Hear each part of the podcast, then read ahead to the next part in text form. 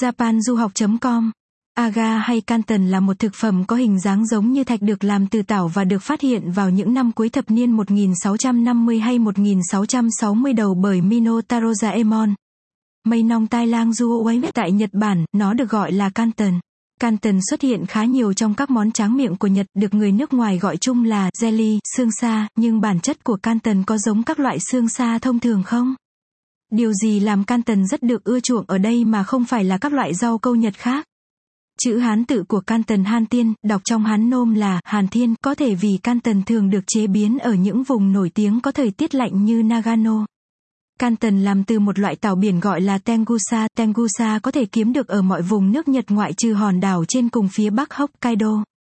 Tengusa trước khi thu hoạch có màu tím đậm rất đẹp, sau khi thu hoạch Tengusa được rửa đi rửa lại và sấy khô trước khi được chuyển tới những khu vực miền núi, nơi có mùa đông lạnh cóng nhưng khô để chế biến thành công Canton. Canton có màu hơi đục, không lẫn mùi vị và hương thơm. Về mặt chất lượng, Canton tốt hơn xương sa thường rất nhiều, vì Canton cô đặc hơn nhưng lại không quá dai, độ kết dính tốt nên không cần phải làm lạnh. Trong suốt chiều dài lịch sử thạch đã được sử dụng chủ yếu như một thành phần trong món tráng miệng trên toàn châu Á. Về lợi ích sức khỏe, rau câu Nhật can tần hầu như không chứa calorie hay chất béo, nhưng lại mang lượng xơ rất cao, khác với loại bột xương sa thông thường làm từ nguyên liệu động vật. Sau khi ăn, can tần có thể tăng thể tích lên gấp 3 lần. Vì vậy, gần đây can tần trở thành lọ ai thực phẩm giúp giảm cân rất lý tưởng. Trong y học, can tần có thể tống chất phóng xạ và độc hại ra khỏi cơ thể, giúp tiêu hóa tốt.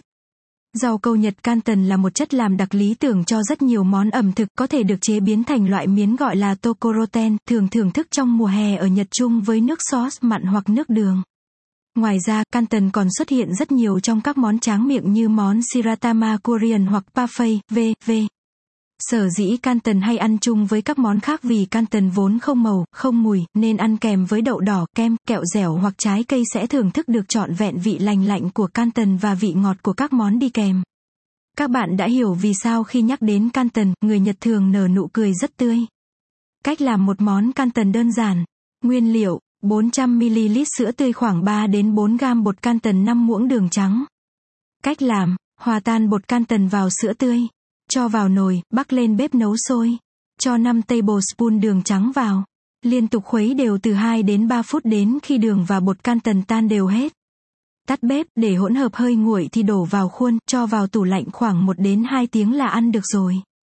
Từ khóa, bột rau câu của Nhật Canton rất được ưa chuộng ở đất nước này. Bột rau câu của Nhật Canton rất được ưa chuộng ở đất nước này. Bài viết này được xuất bản tại trang web japanduhoc.com. Đừng quên like và chia sẻ bài viết này đến mọi người nhé.